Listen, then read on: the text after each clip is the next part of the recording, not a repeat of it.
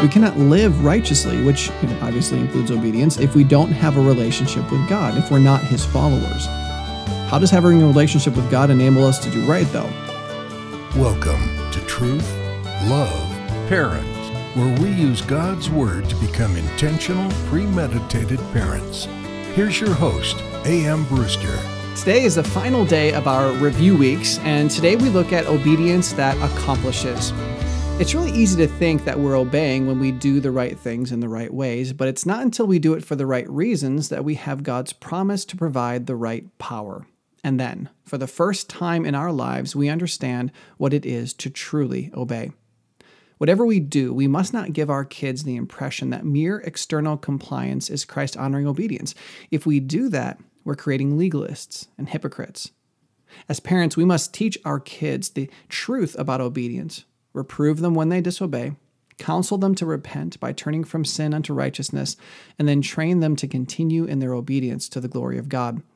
I pray this short review has strengthened or maybe resparked the importance of biblical obedience in your home. If so, please leave us a review on iTunes or Facebook and share with us and other searching parents the blessings that TLP has been. We've been building a very profound expectation for obedience. I mean, that's one way to put it uh, one that's admittedly impossible to achieve. I mean, can we be honest? How many of us consistently do the right things in the right way for the right reasons?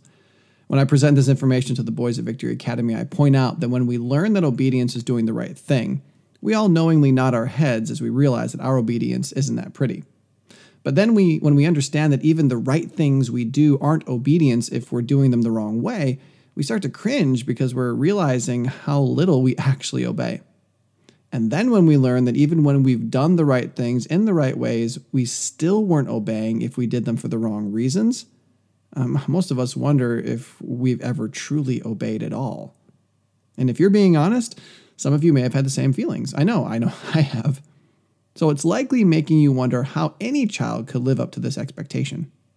Well, the reality is that it doesn't really matter what we think. The Bible says, Children, obey your parents. And then God defines what obedience is.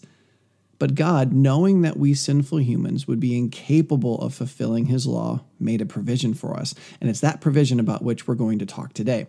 And this is going to be a short episode with very cut and dry application for all of us. The truth is simple. The first step that must be taken before a person will get help is that they have to acknowledge that they need help. Alcoholics need to acknowledge they have a problem. Drug addicts need to realize they're not in control of the situation. And humans in general need to realize that they are completely incapable of obeying. And that's the first thing we need to teach our children. It's impossible for them to obey God. Romans 3:23 says, "For all have sinned and fall short of the glory of God." The first facet of this is to understand that true obedience matches with the glory of God, but that we have all sinned, which means we are the, doing the exact opposite of the glory of God. Obedience is truly a God thing. Second, Isaiah 64 6 says, We have all become like one who is unclean, and all our righteous deeds are like a polluted garment. We all fade like a leaf, and our iniquities, like the wind, take us away. Left to ourselves, our goodness is nothing better than clothes polluted with menstrual fluid. And before you think I'm being unnecessarily dramatic, that's exactly to what the Hebrew word is referring. And then we see Proverbs 21 4 a high look and a proud heart, and the plowing of the wicked is sin. When an unbeliever is working hard to provide for his family, he is still sinning. Now, that may seem strange to you, so consider Romans 8, 6 through 8. For to set the mind on the flesh is death, but to set the mind on the spirit is life and peace. For the mind that is set on the flesh is hostile to God, for it does not submit to God's law. Indeed, it cannot. Those who are in the flesh cannot please God. The fleshly mind, which is referring to the unregenerate mind, is an enemy of God. I've used this example before. It doesn't matter how adorable it is when a terrorist tucks his daughter into bed and sings to her. He's still a terrorist bent on the destruction of our nation. He's still our nation's enemy. And the same is true with unsaved humanity. We're all born enemies of God, completely incapable of glorifying Him. But that reality is actually truly amazing because it underscores the awesomeness of God's love. He doesn't love us because we're lovable. He loves us when we're rebels against His rule, enemies of His kingdom, and He loves us simply because He's awesome. This is what your children need to understand. We can't obey the way God commands because we're all born his enemies. But, number two, he has a plan for that. Knowing that we couldn't save ourselves, the Father sent his Son. Knowing that we couldn't obey ourselves, he sent his Spirit. So, the second thing we need to teach our children is the plan that God designed to help us in our inability. In 1 John 1, we learn that we cannot be, quote, in the light without a relationship with God. We cannot live righteously, which obviously includes obedience, if we don't have a relationship with God, if we're not His followers. How does having a relationship with God enable us to do right, though? Well, 1 John 4 13 through 15 says, By this we know that we abide in Him and He in us, because He has given us His Spirit. And we have seen and testify that the Father has sent His Son to be the Savior of the world. Whoever confesses that Jesus is the Son of God, God abides in Him and He in God. Those who have a relationship with God have the Holy Spirit, God Himself living in them. Now, Romans 8, 9 through 11 then describes the benefit of submitting to the Holy Spirit in you. It says in verse 9, You, however, are not in the flesh, but in the Spirit, if in fact the Spirit of God dwells in you. Anyone who does not have the Spirit of Christ does not belong to him. But if Christ is in you, although the body is dead because of sin, the Spirit is life because of righteousness. If the Spirit of Him who raised Jesus from the dead dwells in you, He who raised Christ Jesus from the dead will also give life to your mortal bodies through His Spirit who dwells in you.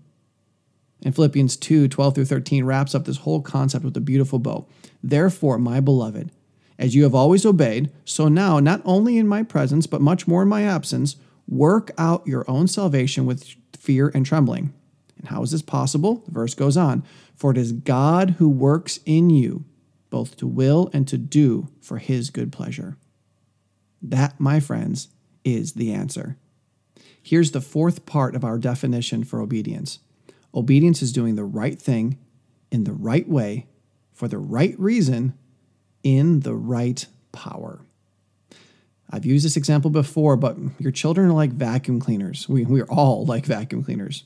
We've been created to do a job, but we've been created to need power to do the job.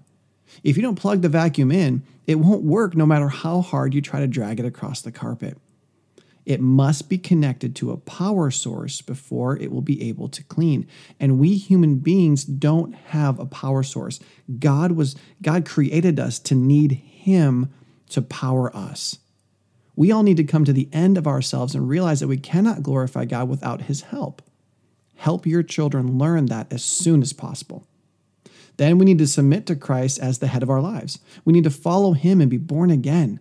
Encourage your children to accept the Lord's salvation from their own puny God. And for those of you who have children who are generally born again, when it comes to disobedience, remind them who their sin actually attacks. In Genesis 39 9, when Joseph was being tempted to commit adultery with Potiphar's wife, he said, How then can I do this great wickedness and sin against God? Yes, your children are sinning against you when they disobey, but regardless of whether they're saved or unsaved, their sin is ultimately against the Lord. This is my first go to with everyone in my house. Only after they've proven themselves to be a scoffer do I start leaning more heavily on the, you know, the pragmatic motivations for obedience. But please understand, I continue preaching and witnessing and testifying of God's awesomeness and how no true success can be had in life without him. But there are some guys with whom I work who are scoffers through and through. They act like the swine in Matthew 7 6, and they try to rend me to pieces when I give them pearls. So I tell them, listen, you know you need God. In fact, you need Him so badly, you're blind to the fact that you're the reason your life stinks so much now. If you simply did what you're told, you'd enjoy life that much more because you wouldn't have all the extra consequences with which to deal. But again, doing right isn't obedience if you're not doing it with the right motives. These guys know how obedience works. It's one of the first things we study here at Victory. I'm simply trying to do what God does throughout Scripture. He points out how our behavior is going to destroy us, not to pragmatically motivate us to do right for our own blessing, but so that when the destruction does come, we can proclaim, God was right. And as he proves himself right over and over, the prayer is that we would realize that he knows what he's talking about and submit to his rule in our lives. So, in conclusion, see, I told you this would be short. We need to show our children their need. Another great way to do this is to be open about how badly we too need the Lord. We need to lean on him in salvation And once they're born again, we need to lead them back to God when they stray. This involves teaching them to be filled with the Spirit, like Ephesians 5:18 commands. This will also involve teaching them about the power and purpose of prayer. This will involve teaching them about the necessity of accountability. And is going to involve teaching them the importance of being in the Word.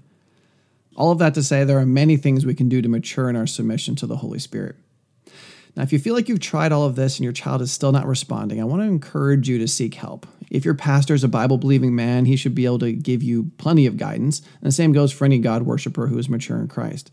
You can also send us an email to counselor at truthloveparent.com, and we'd love to help in any way we can. And as always, I'll encourage you to share this episode because it contains the very answer to any and all spiritual success in any of our lives and you can download our episode notes from Taking Back the Family. And our next episode is going to put the capstone on this study of obedience by discussing the obedience of Jesus. We touched on it briefly in our discussion of motivation, but there's so much more to learn. I believe that episode will be very helpful for parenting your Christian kids. And don't forget to like and follow us on social media. Share our posts too. We all need more truth in our lives. I have thoroughly enjoyed studying obedience with you. We need it, our kids need it, and we get to spend eternity doing it together perfectly. Let's just make sure all of our families are there. See you next time. Truth, love, parents is part of the Evermind Ministries family and is dedicated to helping you become an intentional, premeditated parent. Join us next time as we search God's Word for the truth your family needs today.